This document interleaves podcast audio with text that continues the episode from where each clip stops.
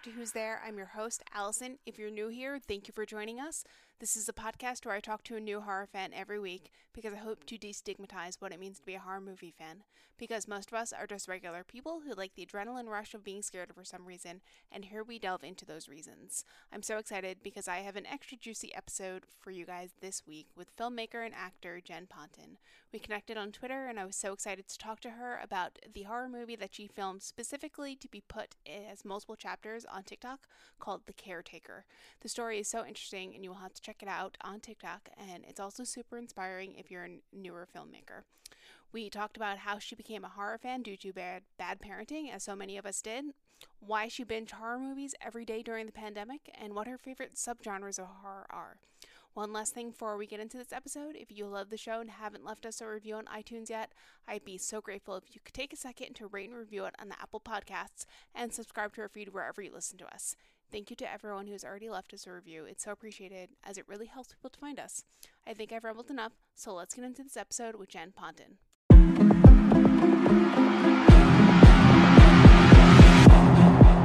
Hey, Jen, how are you? I am so good. How are you, Allison? I am good. I'm so excited to talk to you. Um, thank you for being here. Do you want to start by telling everyone a little bit about yourself? What's up, horror fans? I'm Jen Ponton. I'm mostly uh, among you. I am a lifelong horror junkie, um, but you might know me in pop culture usually as a comedic actor um, and and horror lover and new horror filmmaker. So that's uh, that's sort of the gist of me. Awesome. Um, so first things first, what's your favorite scary movie? The miniseries of It. How come? It speaks to every single like touchstone and need and fear that I have ever had period. And like my laundry list of beloved scary movies is is vast and broad and deep, but like at the end of the day, I could watch every single one of those actors just serve that story perfectly every time. Obviously, Tim Curry is the creme de la creme, yeah. but like all the adults and many of the kids really just do an amazing job. And I do very much like um, Andy Muschietti's remake the, uh, of of recent years. Like I think those are stellar and even hard to say even better cast, but extremely well cast. But that mini series, it just it scratches every itch I have, and it it made up my nightmares for the entirety of my life. So I have to give it, you know, yeah, it's accolades. Awesome. I've actually never watched it, so oh. that's a blind spot for me. I don't know where you can stream it. Can you stream it anywhere? Often they will have it uh they'll have it streaming. Sometimes it's like on youtube for free. Okay. Um yeah i would hunt it down. It's it is legendary. And i and i'll also say like there are people who give it flack and it's usually but you know 90% of it is absolutely incredible and then like the last 10% they just like they lost time they lost money and they hurried up the ending mm-hmm. and it sort of got a little phoned in but like it's an incredible project. That's awesome. I will have to track it down finally but i do love andy muschietti's part one and part two. So, so good. yeah. What's your favorite scary movie um, my favorite is The Ring from 2002, the American remake. Yes. So. Yes. Yeah. it's a very intense PG-13 movie. So. So intense. Really, every time I think I should rewatch it, I'm incorrect. Like, because it sticks, because it just sticks with you. Yeah. Um, especially if it's like a rainy day. So. Oh my God, yes. I might actually go watch The Ring 2 after this because I saw it in theaters. I have the ticket stub. I don't remember anything nice. about it. I'm like, I, I, saw this in theaters. I don't. It's creepy. Yeah. It's creepy. Uh, yeah, yeah. It's crazy. The first time I saw The Ring, uh, I had a really crappy laptop and it was like mm-hmm. 2002 internet for whatever that's worth and i was watching it like bittorrent right and so it lost a lot of the horror in translation because it was such a bad copy. And mm-hmm. so I was mostly like left scratching my head and like, I don't really understand what, what's so scary about this. And then I watched it like either in the theaters or on DVD and I was like, oh shit, I should not watch this frequently. yeah, there are a couple of like lines of dialogue that just they come off so cheesy when you watch it in a theater nowadays, but like it's still it's like still really intense and when she comes out of the TV everyone loses their mind. It's so. still so good. Yeah. Yeah, yeah. Yeah. so how did you first fall in love with the horror genre? Um, through bad parenting. I was five and my dad had uh child's play on. My dad loved horror, usually schlocky horror, but like they they had some good they had some good ones. Like Poltergeist is another beloved favorite of mine. And um and I yeah, I was like five years old, and he had a VHS rental of Child's Play, and he was watching it alone. And I went into the living room and I was like, What are you watching, Dad? And he's like, Oh, it's a movie about a doll. Come sit down and watch it. And that, I, I mean, the effect that that had on me, I spent every night after I was tucked into bed, like staring up at my row of stuffed animals and just waiting for something terrible to happen. And that didn't stop until I like went to college. oh, that's funny. Oh, that's great. Dude, I've never seen any of the Chucky movies. Have you watched all of them in, since since then? No. I I don't think I might have seen like the first one with Jennifer Tilly in it. Okay. And then I was like, "Ah, this is sort of like trying to skew funnier and sexier than it is mm-hmm. scary." And like I really liked it when it was scary. So, I saw maybe 1, 2 and 3 for okay. sure. And then as soon as it became like Bride of Chucky and then beyond, even though I've heard really good things about like the recent um series that came out yeah. and like the last couple of you know like spawn or seed or whatever of chucky yeah. I never i haven't i haven't gotten into them yet at least. But i did watch the first few child's play movies. Yeah yeah, it's another blind spot for me. I did see the 2019 remake, which was not very good. Oh, I watched that too. I did not like that either. Yeah. Yeah. Um, Megan was a much better version of like the computer doll. so. I haven't watched Megan yet. I'm so excited. Um, it's really it's a lot of fun. It's not really so scary, but it's just like you'll be laughing the whole time. Amazing. I cannot wait to watch that one. So, why do you think that people who seem perfectly sane love the horror genre?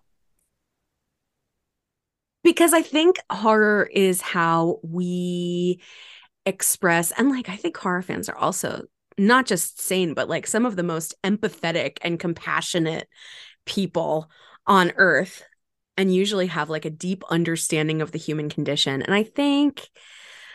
I think it's because horror is a great way for us to examine social fears and social eras and like you know if you were to go through like a sociological lens like the sort of um the sort of problems that we face with monsters in the cinema is exactly what we're dealing with with like right wing white supremacists or Nazis or genocide or, you know, the total eradication of the middle class and the siloing of wealth. Like it's all related. And so, since that is the mindset that we put ourselves into a lot so that we're thinking about it, um, I, I think maybe that creates a more compassionate and caring response rather than like only watching comedies or only watching like fantastic uh erasures of reality. I don't think we're really re- erasing reality in horror. I think we're rebottling it. Yeah, that you know? that's really interesting. Yeah, I agree. I agree with you there. Um yeah, so on a similar note, what scares you in horror movies and in real life today? Oh my god. Um Uh Ari Aster scares the shit out of me. I don't know what's going to happen with the new one, the Joaquin oh, is afraid? Phoenix. Yeah, I have no idea what's going yeah. to happen with that one. I watched Hereditary and I was left so unsettled. Yeah. And like I felt it too a bit with Midsommar, although more so in the beginning when like you see the scene where like she has yeah. set her family like it uh, yeah it's very unsettling and there's something about the cinematography there's something about the way that like shots are are created and crafted like it uh it really gets it really creates a ton of like dread and deep fear in me. So mm-hmm. that's someone who's really killing it. I also like i love a deep and crawling and abiding dread. I absolutely yeah. love it I respect it. it so much more than a jump scare, you know? Yeah. Um, what is a movie that I watched recently that just had well, I had um Paige Wesley, who's one of the hosts of the Horror Virgin, on last year, and we talked about movies that create dread, and she's a big fan of those too. Um, I can't remember what are some other dread-filled movies, but like yeah, they're definitely out there. Ari Aster does it really well. I'm hoping that Beau is Afraid is going to be a lot scarier than than the trailer leads on. Right. Um, and like half an hour before we got on to chat, my friend sent me a screenshot in New York City on Monday night. Uh, in my neighborhood, they're doing like a a screening of it with a Q&A with him after. It's sold out already, but I'm still going to go and try to get in and try to just maneuver my way in there. So, yes. Oh my God. I would be curious. I, I don't think I've ever watched the trailers for Midsommar or or Hereditary. I'm wondering if he like undersold those two. So when you go in, you're like, what the fuck? Yeah. Because he just has a really fabulous sensibility. Um, I oh, oh uh uh found footage also really gets me. Always. Yeah. Every time. I love it every time it's like it's it's it's easy to do but also i mean thank god it's easy to do because we can't raise the budgets that are required for for it to be harder but it's so effective yes. like like in rec mm-hmm. um uh rec absolutely ruins me and uh uh I mean, there's pr- pretty much anything out there that's found footage is just terrifying yeah, one of my top three favorite is Cloverfield. So, yes. Yeah. I love Cloverfield. So good. so good. Did you end up watching the uh the Cloverfield the experiment? Whatever Paradox? the Netflix. Yes. I did. It was like a little weird. It was more like sci-fi than horror. And I didn't watch it. Yeah, I, yeah, I think you're fine. You don't need I love the original so much. It's yeah. so good.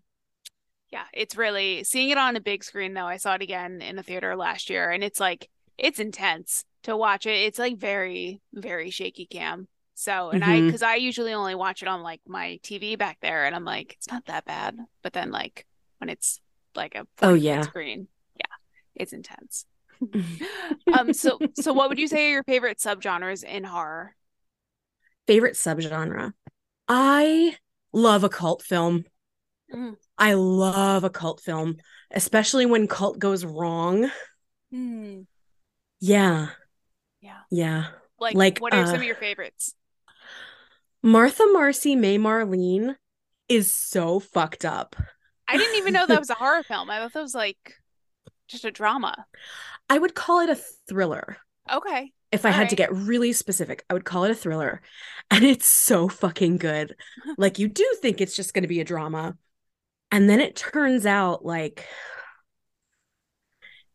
it, it, the the manipulation and the trauma are like way more expansive than you okay. thought was happening. And there's another one, oh, like a uh, Ti West did um not sanctuary he did Sacrament. Uh, yes. Yes, I did. I like that one. That. Ti West is not a director that I really like a lot of his stuff. I think he's very good at what he does, but like I really I did like the Sacrament. I really liked Sacrament. I thought that was very well done. And then there was another one called uh something Eden. Eden uh, I'm not Uh, gonna Eden, I'm not gonna Eden get it. Maybe it ha- I think it has Jessica Alba in it and it's about this documentary crew who goes to the site of a long since dead death cult Mhm. and they are picking up pieces of like uh of um you know footage tapes uh journals scribblings and they're putting it all together and then it has like a supernatural bent Hmm. So i love a cult film. Um rosemary's baby love a cult. Oh the veil. I was entirely off. The the veil is from 2016 Oh, okay. um i really liked it. It I've has never really heard poor of it.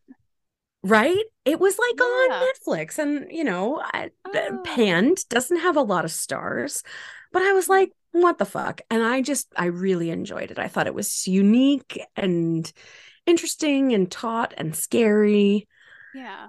so i i do love a cult movie um i love a cult movie and i really i really enjoy like a well done possession like they scare the shit out of me Mhm. but like the last exorcism Yeah, it's a good one. was so good or i i've only seen emily rose once but i remember thinking that that was absolutely terrifying. Yeah. you know the conjuring films like fuck off with those. I, I mean i i can't even handle them. Um yeah i th- i possession films are always super scary. Paranormal activity Yeah. is another one like the, with the ring like i just don't think i can watch it again Oh, I love watching them, and I it's like it's like it's like supernatural, like Where's Waldo? Because you're looking for things like in the background. You're like, gonna move Yes. when? So yep yep easter eggs everywhere yes, I love it. I love it. Um, do you have any favorite horror directors? Um, I haven't seen everything of Ti West's, but I love House of the Devil, another cult movie. Yes. I love House of the Devil. I think it's so well done and like just hits its stride in every way. Um it's impossible to not like Ari Aster. Um I haven't watched Skinamarink yet and to be entirely honest, I don't know if I can bring myself to How come? Because all of the feedback of it besides people who like don't care about horror and they're like i don't even get it. It's just a wall. Like everyone who gives a shit about horror is like i'm never not going to think about this movie for the rest of my life. And i've done that so many times but given what it's said to do so effortlessly which is like put you in a primal place of like child middle of the night fear like been there, done that my entire life. I don't know if I can willingly go through it, especially when I'm an adult and I can't like crawl into my parents' room anymore. Like now I just got to sit there and know that it is that terrifying. So I'm not sure I can ever watch Skinamarink, but I feel confident that I would love loathe it in terms of just like yeah, fearing it with everything inside of me. I presume you watched it. I know you did. I did. I, they showed it for a weekend in uh in the city at 42nd Street. So I went to go see it then. It was a very um interesting experience to see it in theaters. Um it was a packed theater and like anytime there was like a jump scare or like a loud sound, like everyone jumped.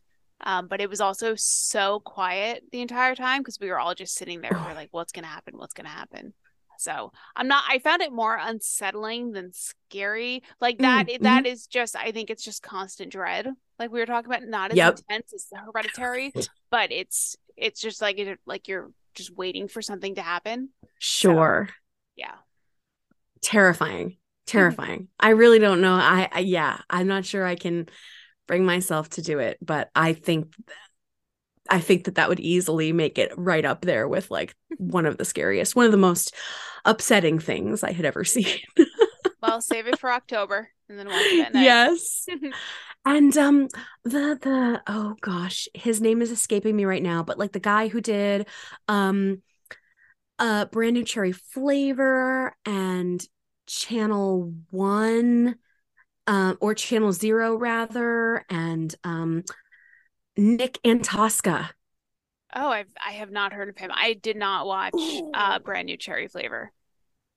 Brand new cherry flavor is great. Is it vampires?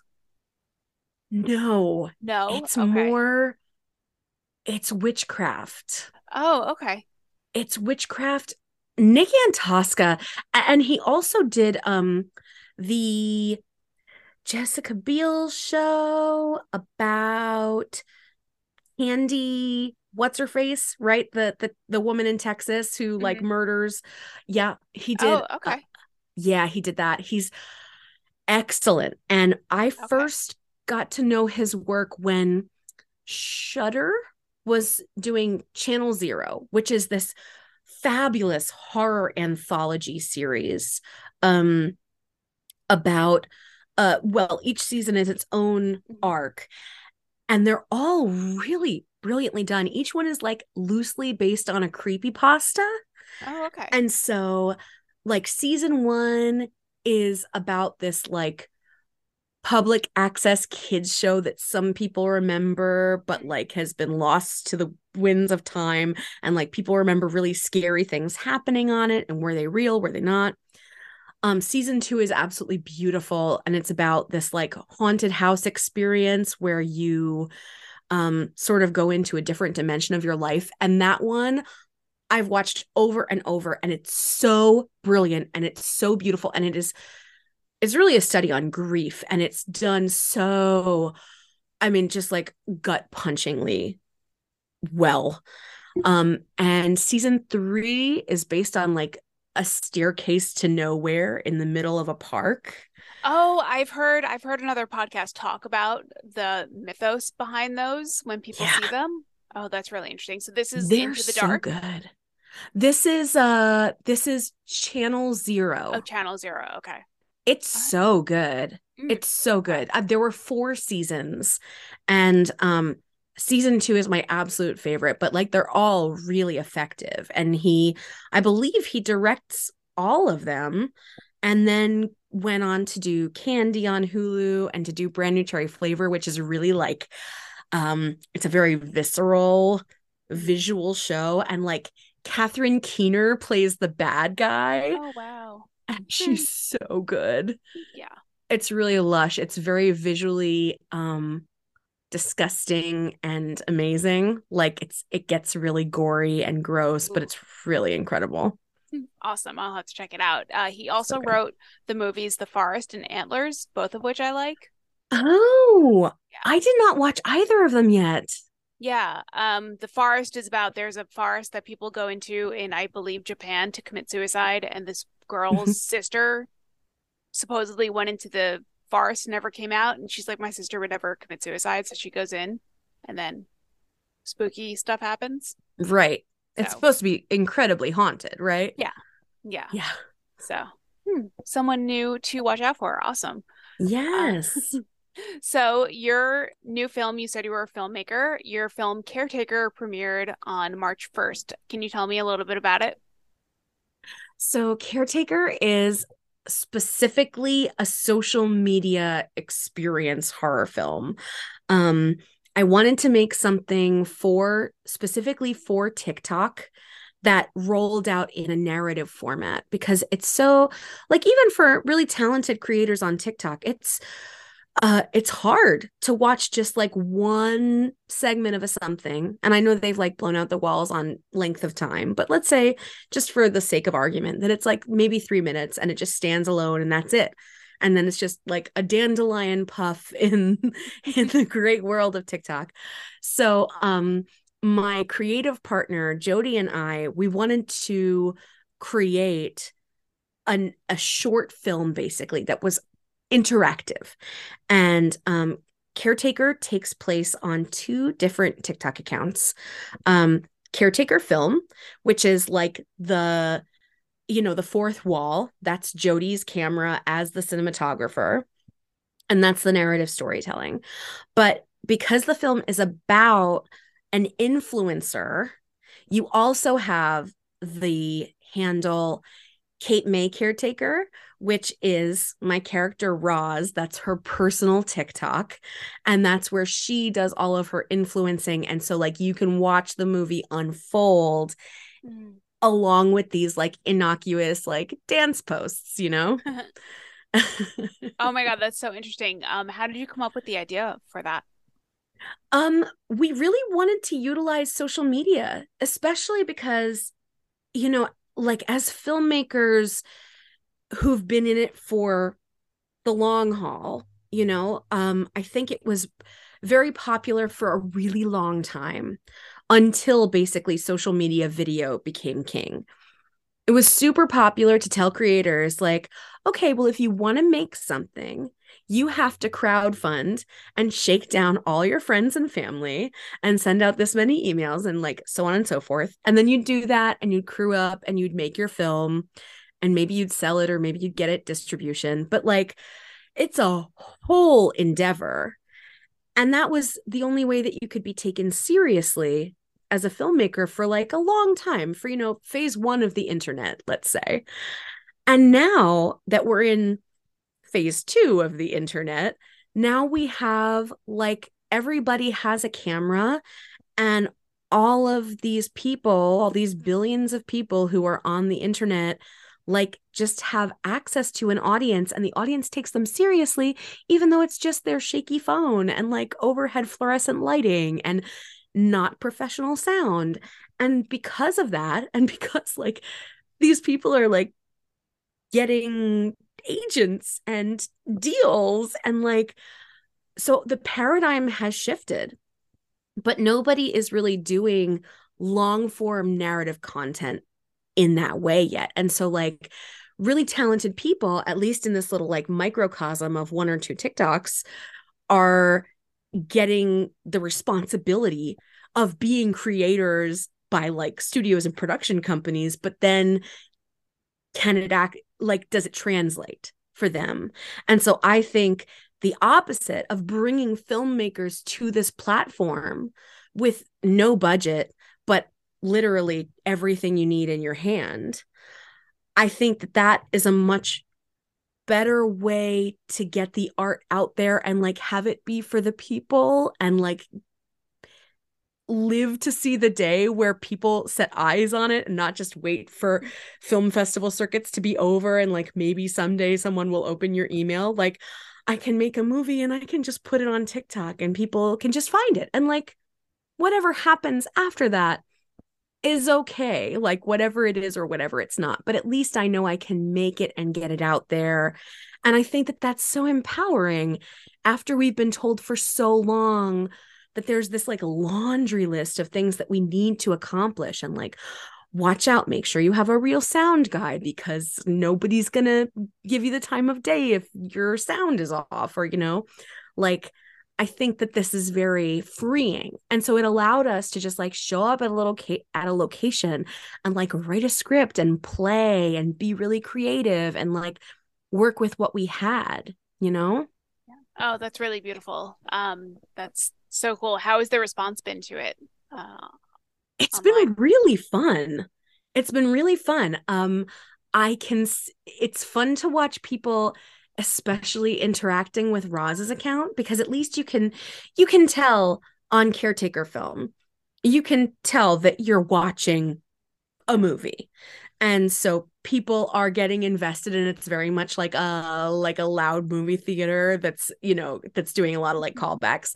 But then on roz's account like people are getting invested with her as a person and then as things start to go a little bit sideways and the dread begins to build like you can see people's confusion and like hey what's going on with you and it's everything that I hoped would happen, essentially. oh, that's awesome. What was the filming process like? Uh, it was really great. We knew we wanted to film locally in Jersey. Um, because Jersey is a really interesting place. Like we're both we're both lifelong natives and um and it is a weird weird state with a really specific culture. Um so we knew we wanted to like fold that in because anytime I see Jersey depicted on screen, like it just adds a little it's like throwing in some new spices to the film. and uh and I was pretty sure I wanted to do something down the shore, even. So I was down in Cape May with my mom, and we were chewing on this idea of like, well, where are we going to go in South Jersey? Do we want to do like the Pine Barrens? Do we want to do the shore? And as my mom and I were driving along, the the main drag in Cape May, which lines the beach, and like you've got the ocean on one side, and then like all these really beautiful Victorian B and B's on the other. I saw this like creepy behemoth of a house that was boarded up. And not as though it had been abandoned, but like it's the off season. So they have these really big, like old timey placards, right? And I was like, who does that in 2023? like, what year are they living in that's so strange? It's so anachronistic. It's so creepy. And none of the other buildings, like they were all on, you know, Nest and stuff, like they were fine. Yeah. This building, I was like, wow, that these people are taking this really seriously. It's like a totally different era. And it was such an imposing and um dread-inducing building. I called Jody and I was like, dude, I found it. Like we have to figure out how to use this house. And um and it ends up being our exterior. I wanted okay. to shoot it all in there, but um but because they had legitimately board boarded up for this for the winter, I called the guy and I was like, "Hey," and he was like, "Oh, I'm so sorry. Like it really is not going to be occupied until May at all. Like we've turned off everything." And I was like, "Oh, shoot." Um so we ended up finding another really incredible Victorian in Cape May that was available as an Airbnb. Hmm. So super convenient, like no problem, no hoops to jump through. And um it what while it was actually felt really beautiful and like light inside, you could feel like you could feel the the creepy factor starting to jump in once it got dark. And we did shoot all in one day. Like i oh, arranged oh, wow. with the oh yeah. It was great. It, it all turns out to be like 23 minutes all told. And we got in at like 7 in the morning one day. And we left at like 9 p.m wow. And we uh we didn't shoot in sequence, but like we did all our day, we did all our daylight stuff to begin with, and then all of our night stuff. And as the night's getting later and later, and like it's deep in November, so it's dark as of like 5 p.m., I was like, Jody, I'm getting the creeps. and uh and they had giant dolls in the house. Oh. Oh, weird. yes. In fact, I was going to use them, but then in the paperwork that they gave me to check in, and they were so generous and lovely with me. In the paperwork, they were like, please be very respectful of these dolls. They're antiques and we care about them very much. And I was like, uh, I suppose if I make them creepy in my movie, that's not really respecting them. So I will decline and keep myself away from the haunted dolls. like make a really broad boundary around that experience. oh my goodness. Oh, that sounds so crazy. so creepy. Um, so can you tell me so what creepy. the premise is of Caretaker? Yeah. So uh Roz has just found Roz has been in doing van life for all of COVID. And um she's ready to settle down and like get a job again. And she finds this listing for a caretaker of a Cape May B&B over the winter months. So basically in Jersey that would be from like October through Memorial Day. And um it it she's boarded for free and she's fed and all she has to do aside from like make sure the house doesn't burn down is feed the uh the woman who lives in the attic who is the mother of the people who own the house creepy. very creepy. And it's like, okay, you don't have to interact with her. She's very private and she never opens her door. Just like leave a tray outside for her. So Roz starts this like seemingly one way relationship with Mother Black, but it turns out to be much more um, cerebral and intrusive than that as time goes on. Oh, that sounds so creepy. Would you take that job if somebody offered it to you? Absolutely the fuck not. I've spent my entire life watching horror movies. There is no way on earth. oh, you should watch um have you seen Caveat? Oh my god, Caveat has been in my queue for a really long. It looks so effective. When we were talking about dread-inducing movies, yeah. like the trailer of that is what came to mind. Is yeah. it really good? Uh, it is really good. It's really interesting. The premise is very what the fuck. It's like who would do this? Um, so yeah, it's the this guy gets hired to look after this young girl in this house, but there's a caveat. So, oh my god, it's a child. Ugh. I don't remember if it's a child or like an adult that's just very immature. I watched it like Got two years it. ago. Both so, of those are so creepy. Yeah. So All possibilities. it's actually it's really good. Yeah, it's very creepy. So and it takes place there on like a a remote island somewhere in Europe, I think. Some yes, so it's like it's like rainy and dark all the time. Ah, dreadful. Yeah. I love it. Yeah, I've been waiting to I've been like scraping up my bravery to watch that one. It's not it's not that scary, but it's it's very interesting. It's an interesting concept. So nice. Yeah. Thank you for your uh, endorsement. Yeah, no problem. um so how did you get into filmmaking? Um I realized I wanted to do so much more than just the acting jobs that I got. Like I was encouraged to um well, I get uh bef- I guess before I started screenwriting, um I'm also I'm also a huge fan of like the works of Jim Henson. The Muppets are pretty much my second favorite thing in the world if my first favorite thing is horror movies.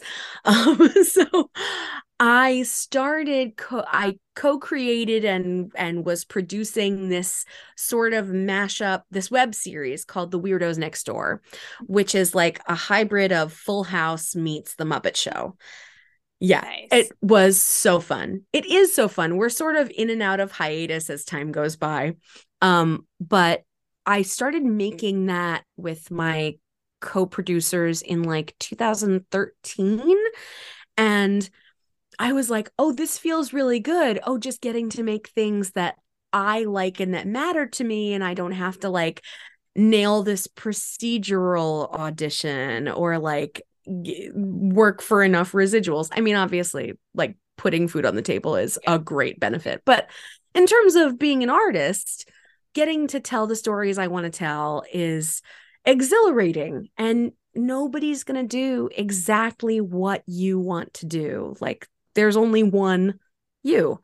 And so I started doing that with a couple of friends like 10 years ago. And then a few years later, I started writing my own screenplays and uh and wrote a handful of pilots and a few features and just like exercised all of my happy creative energy that way.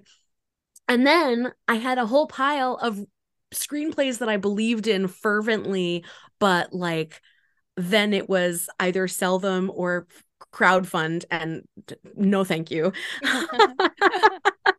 so I was that brought me pretty much right to now because I was um right before the pandemic started, I was like in LA and like pitching to production companies and to showrunners and like at Sundance in 2020 and then everything shut down and so like coming out of it in a more pronounced way was when I met up with Jody and I was like we just got to make something. Like let's just let's just do it. Let's just get it on its feet and get it shot and not have to wait on any of the stoppers that we've had for years and years and years.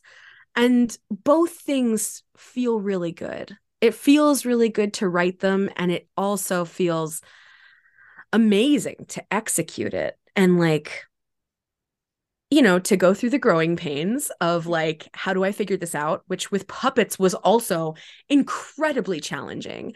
Like, I don't think we notice exactly how brilliant Jim Henson and Frank Oz at all mm-hmm. were in terms of what they were able to film. Like, we just buy that the Muppets are people, right? But like, as a puppeteer, watching all of the classics and like all the tricks like miss piggy doing uh synchronized swimming in the great muppet caper like that's incredibly intricate puppetry and really good with with tricks. And you could see that henson was really just trying to like challenge himself and figure out ways to uh bypass all the obstacles or like all the muppets singing and and riding bicycles. Like um, so doing that with puppets for Weirdos Next Door was always super fun and like putting a puzzle together and you know doing it I think in a in a lighter definitely a lighter way for like caretaker you know um falling a little bit bass backwards into like things I didn't know how to do before. So I I've never edited something this big and Jody and I edited together like me with hands on the program and Jody next to me. And so like figuring out the limitations of that. And if this doesn't work, oh maybe I screwed this up. Should I hit undo? Oh no, I actually kind of like it the way that I screwed it up and like same thing with sound. So I find it to be sort of like putting a puzzle together. And if you can like that process it's mostly fun growth with a few moments of legitimate like pulling your hair out oh fuck. Um one of the biggest obstacles that we encountered was we were going to um we were going to drop everything like right at once over the span of maybe like you know 15 minutes and just click submit submit submit.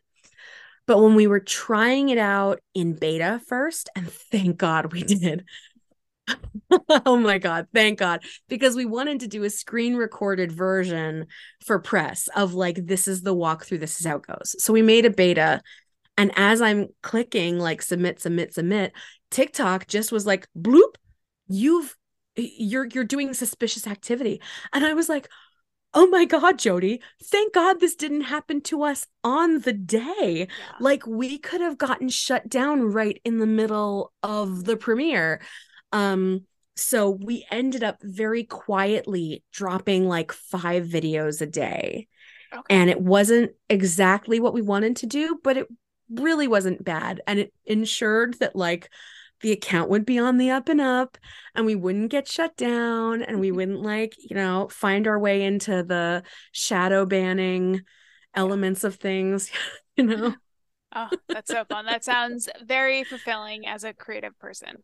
So yeah. That's, that's, awesome. I have to say, I love that you made something that you compared to Full House because, of course, you can't tell, but somewhere on, I can't even point to it, on the shelf right there, I have all six seasons of Full House. Oh my God. So, yeah. Is that your comfort viewing? Um, it it has been. I haven't watched them in forever. So, but yeah, I could just sit down yes. and like just watch. And it's like six 20 minute episodes. That's amazing. I think you might really enjoy the Weirdos Next Door. it is pure send up energy. I will I will have to check it out. Um do you have any plans for a future um horror movie or series? Yeah, we um we've been noodling around. I think our next project is going to be um it's going to tease a feature that we want to do. Not that I wouldn't make caretaker into a feature in a heartbeat. I absolutely would.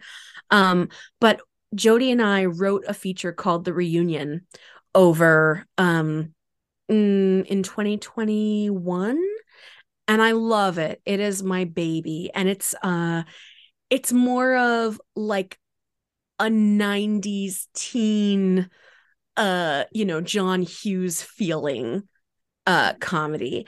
And the the lead character in that I would like to do my next TikTok film with Jody of her life and have that sort of serve as like the the pre-existing IP and basically build her life out and have her interacting with people and you know um have that yeah have that serve as like the greater universe for the reunion and then if and when someone's like hey is this a movie? I can be like why yes it is. Oh that's so cool. Oh well yeah. i will be on the lookout for that. If you could star in a horror movie or direct a horror movie which one would you rather do? Oh direct.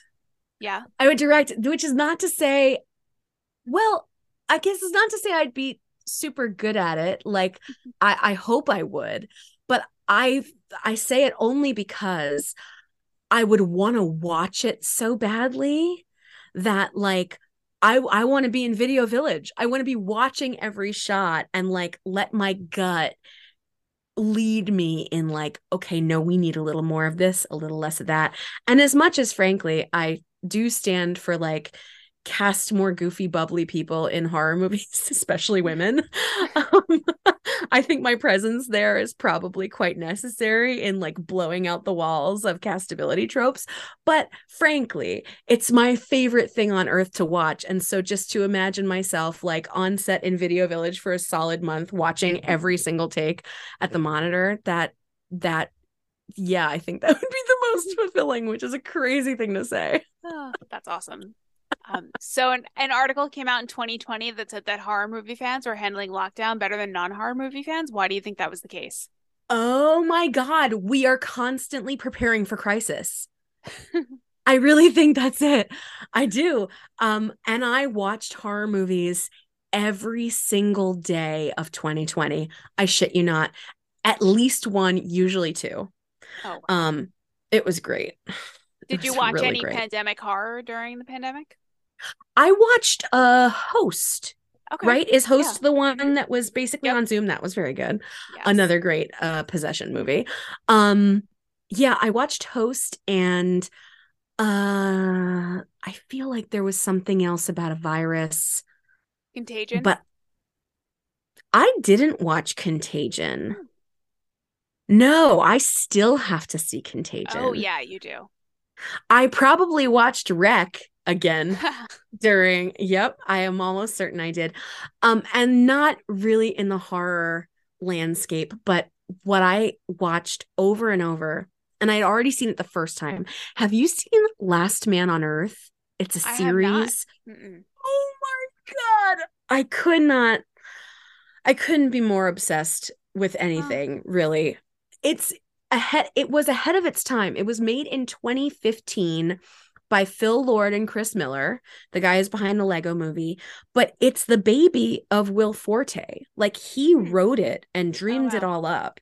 And you know, at some point was like this is the my passion project and they were like holy shit. And it take even though it was shot in like 2015, it takes place in 2020 after a worldwide pandemic, but like basically the one that happens in the stand.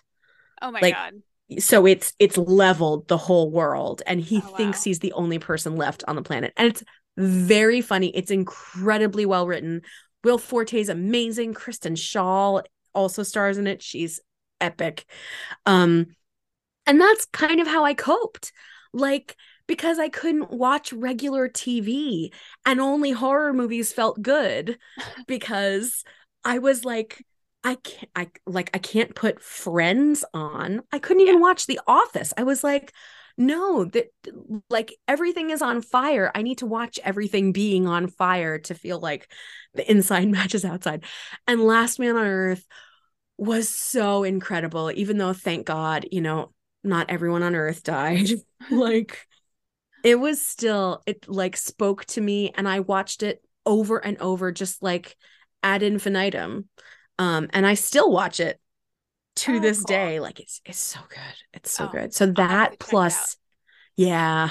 Yes. What did you what else did you see that was like um, pandemic um, heavy? I watched um the crazies. I watched uh, contagion outbreak uh 28 days later. So yes. host obviously. Oh yeah. outbreak. Yes i love outbreak. Oh my god. yeah yeah, I remember seeing Contagion in the theaters, and uh, my friend turned to me after and he was like, I'm gonna go wash my hands. Mm. Little did we know. no idea. Later. Yeah. None. yeah, they like they meant they reference social distancing and stuff like that and contagion. Whoa. So it's like very I'm like, oh, I get that now. I know what they mean. wow. Yeah, we would have had no idea then. Yeah. No idea. They would have had to study like the WHO guidelines that nobody paid attention to until March yeah. 2020. Yeah. Um, Crazy. And I I just finished the first season of The Last of Us. Have you watched that? I watched the first episode thus far, but I'm excited to go all the way through. Yeah. On station station 11. 11. I watched a couple episodes. I didn't get through it all. I like the ones that live in the moment of crisis though.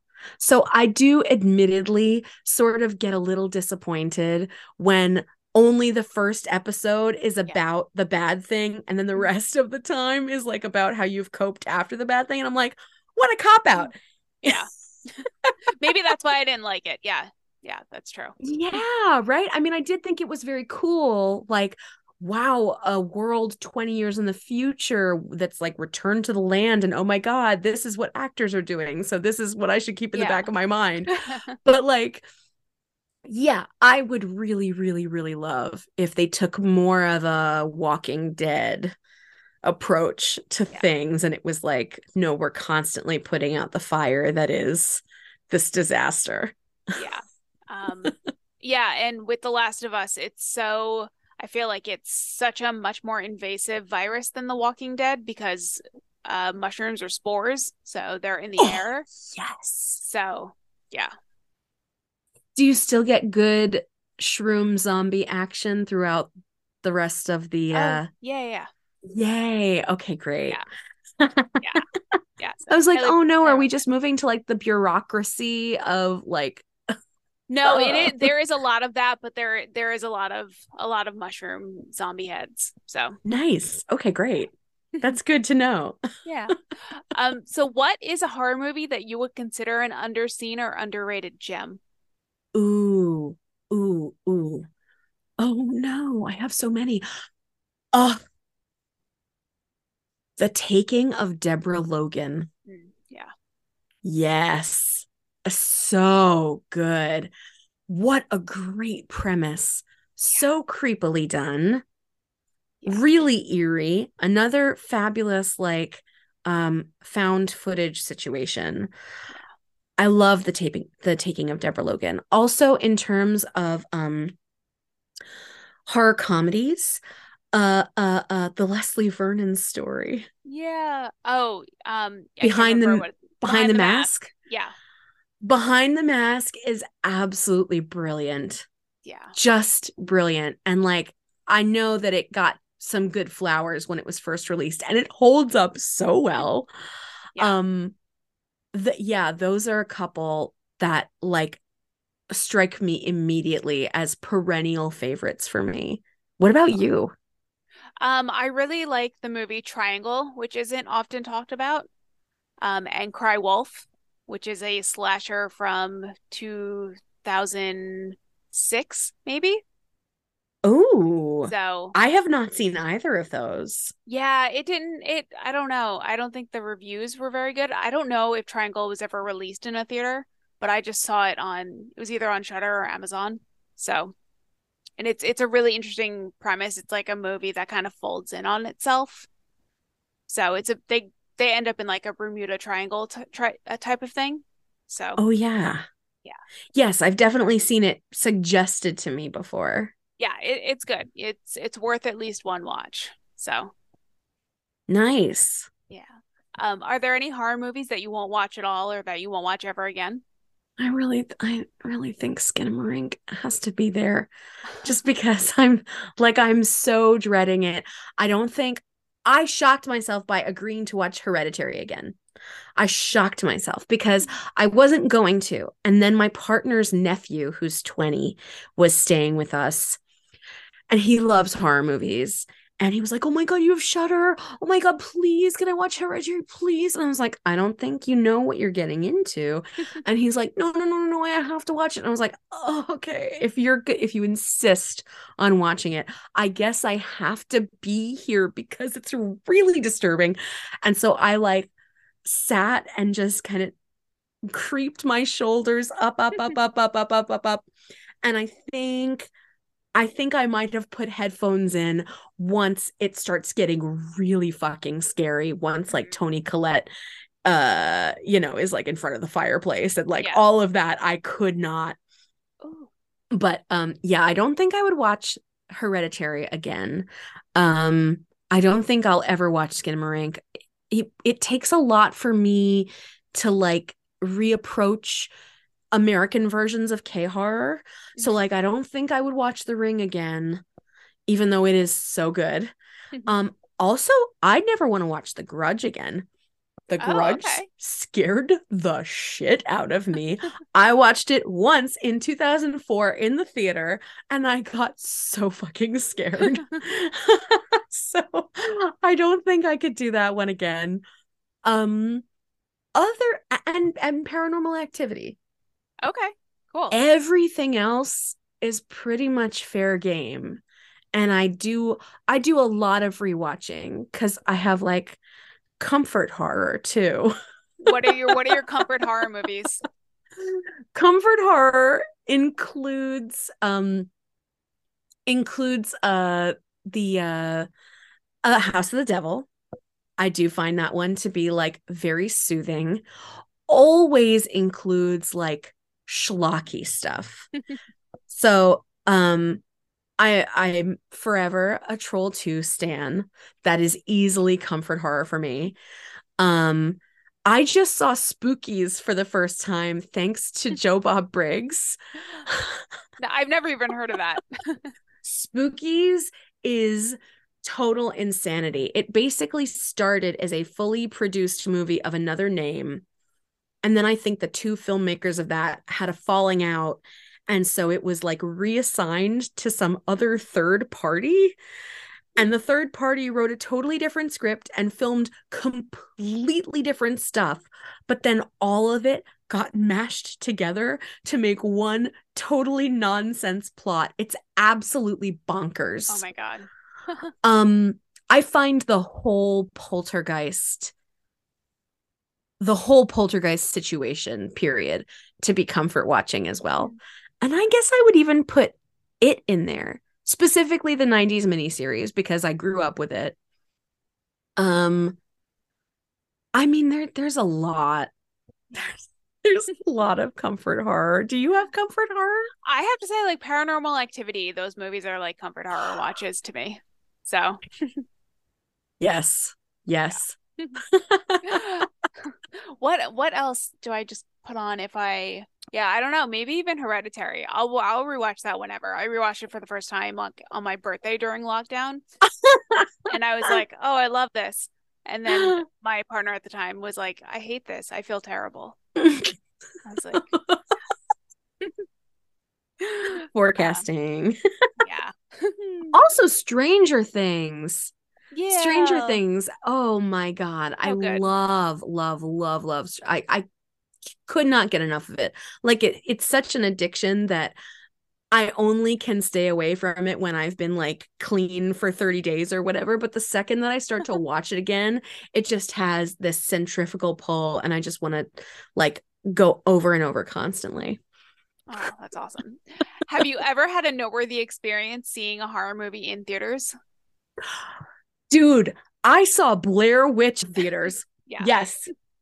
yes. I saw Blair Witch uh like on Halloween or for my best friend's birthday. And I think I was 13 or 14 when it came out. And it was absolutely terrifying. Being in that theater was such a visceral memory yeah. for me. And like hearing the way that everybody responded, the screams. I mean, it was like it was like when paranormal activity decided to put cameras in the theaters and like you know grab that experience and and we were new to fake documentaries. Yeah. So there was there was real concern, especially among kids. Like kids don't know. We had no idea. It was yeah, that was a really crazy experience. I don't think I rewatched it again for a while because it was so scary. And then I gave it another try maybe in college and I was like, "Oh yeah, this holds up. This is effective." Awesome. Um, what has your favorite horror movie been so far in 2023 that you've seen? Oh, that's a very good question. I I mean, I saw 65, which doesn't count. 65, I really enjoyed it. I really want to see it. I heard nothing but bad things, but I love Adam Driver and dinosaurs. It's so crazy because Adam Driver is spectacular in it. I mean, of course he is, but like you never really see people, you never see, especially male actors, reacting to the gravity of horrible things the way that like a human should and he actually does. So like he breaks down in a very like raw and human way and i'm like thank you for freeing men from this p- paradigm like that you are setting the tone. Uh, i really liked 65 i'm very excited to see evil dead rising. Yes. i'm very excited to see um Mul- Mulum? Malum. That's how it's Malum. Malum. I loved the last shift. Yeah, it's different enough. Yeah, you you reached out to me on Twitter about this. I really enjoyed it. It's different enough where it doesn't feel just like the same movie being made over and over again and you can tell that they had a Mm. bigger budget. There's more gore. Um but it's different. I like the ending is different. The story is um more more detailed and you get to see more of like the cult. So, I thought I thought it was worth seeing. Nice. Yeah. Yeah, that looked really uh, looked really effectively scary. So there like there's stuff coming up that I'm really excited about. Um I have to tell you a, a really weird movie came up in um in Shudder that I remembered from the box art and it was one of the scary box art ones so like I was too afraid to pick it out when I was a little kid as a excuse me as a VHS um but it's called In the Company of Wolves Hmm. and it's so fucking good it's a little bit Henson-esque, like a little bit labyrinth-y and a little bit like fairy tale. So it's got like hints of legend to it and hints of labyrinth and then hints of like an American werewolf in London, but it, it it's from the 80s and it's this like very misty woodsy fairy tale where Angela Lansbury stars as the grandmother Oh who's god. like taking her granddaughter through puberty and it's you know this broader allegory on like sexuality and oh wow. and it's all about like werewolves and what to watch out for and it's so good i thought it was going to be either schlocky or yeah i thought it was going to be schlocky and not enjoyable but it was fabulous and also super nostalgic because i was like oh yeah oh this feels really familiar and like it's shot in england and yeah it's really delightful Oh, interesting. What was it called? in the company of wolves Okay. Oh, I'll have to look it up. Um, It going fun. back to Adam Driver for a second. It's Yeah. not horror, but on Amazon Prime, I think it is. Go check out Annette. If you want to see him in a musical. I do. yes, I do. and watch it with people. Like experience it like with other people. Ooh, thank you. Oh my God. I haven't even heard of that. That's that sounds like an exciting find. Uh that's one word for it. Got it. Um so on the flip side, what horror movie are you most looking forward to seeing in the rest of 2023?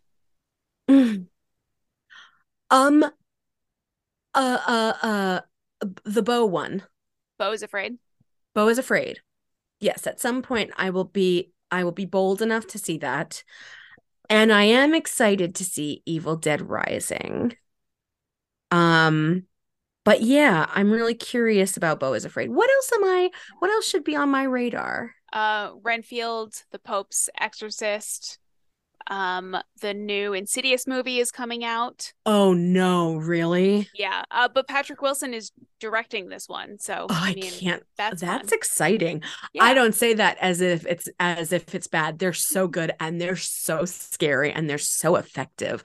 Like Yeah. another movie that I really can't bear to watch again. That that whole suite of them. Like uh, when the Nun trailer came out, I was like, no, hard pass. Absolutely not.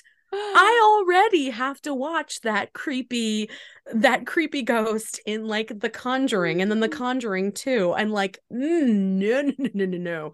Um and I felt exactly the same way on like the B plot of Insidious which is so scary. yeah, Insidious is a great movie.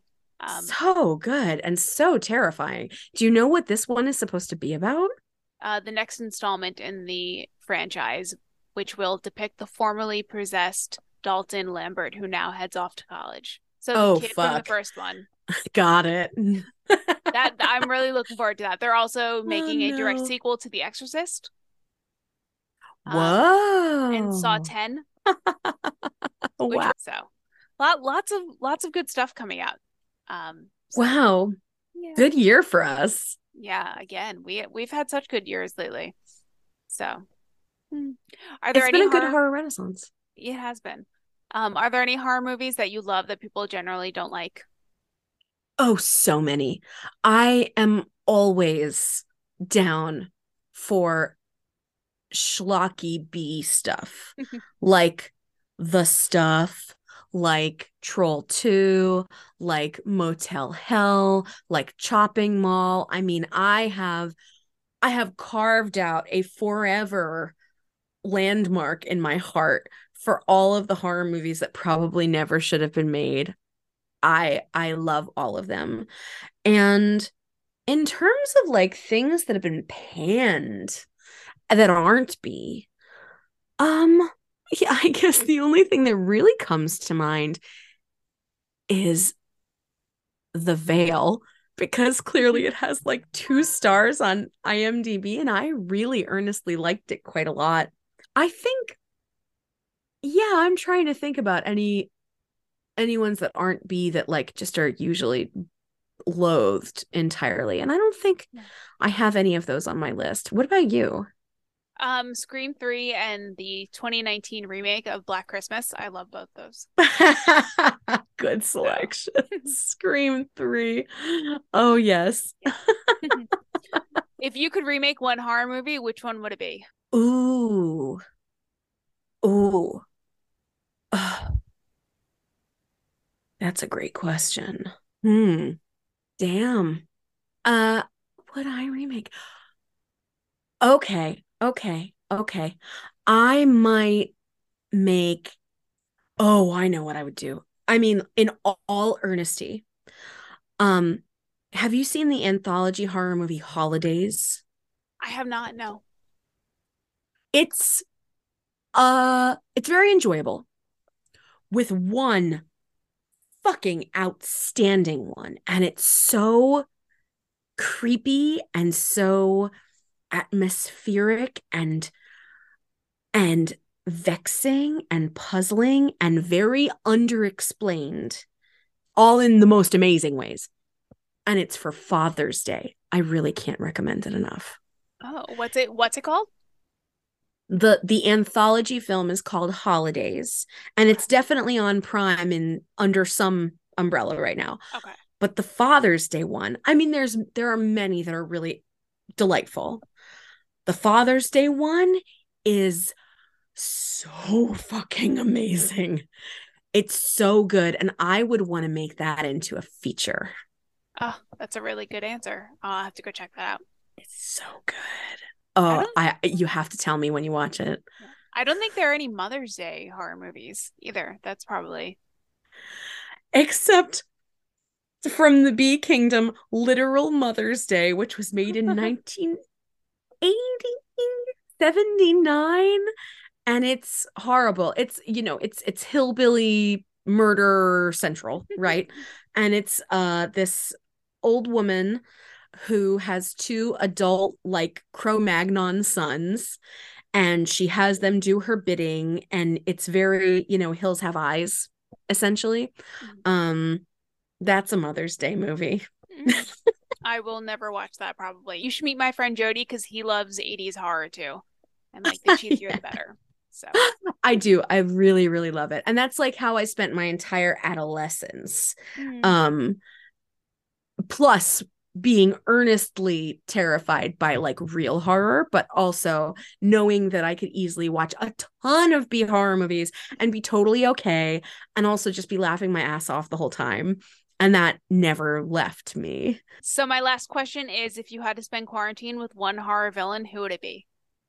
it would be oh is this who i want to like is this the one whose brain i want to pick or is this the one i want to terrorize me Either one. probably freddy krueger Mhm. You don't want to sleep? i know right uh probably freddy krueger although my first answer was going to be was going to be Pennywise.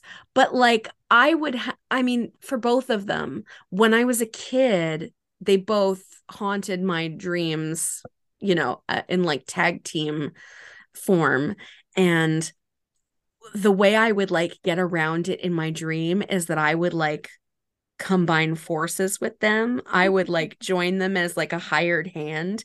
Even though I wouldn't end up doing anything terrible to people, I would like negotiate my way into being their lackey so that they wouldn't, you know, uh murder me in my sleep or, you know, eat me out of a storm drain. Oh my god, that's so funny. I love But it. those are definitely my two favorite like monsters for sure. Oh, that's amazing. Well, thank you so much for being here and chatting with me. Do you want to tell everyone where they can find you as well as Caretaker on the internet? Sure. I am on the internet. I'm not officially on TikTok really, but I am on Instagram at Jen Ponton. Um, if you want to see my broader work, that's jenponton.com. And if you want to find Caretaker, that's on TikTok at Caretaker Film. And then Roz's account is at Cape May Caretaker. Awesome. Well, everyone, go check it out on TikTok. And thank you so much again. Uh, I will see you around the internet. Amazing. Thanks so much, Allison. That's it for this week's episode of Who's There. I hope you enjoyed my conversation with Jen Ponton, and thanks again to Jen for coming on. I'll leave links to in the show notes to her website and where you can, where you can find the caretaker on TikTok, and you should definitely go watch it. You can follow us on Twitter at Who's There Pod or on Instagram at Who's There Podcast. And if you have any questions, comments, concerns, horror movie recommendations, or you'd like to be a guest, shoot us an email at who's there pc at gmail.com. Until next time, stay scary and never ask who's there.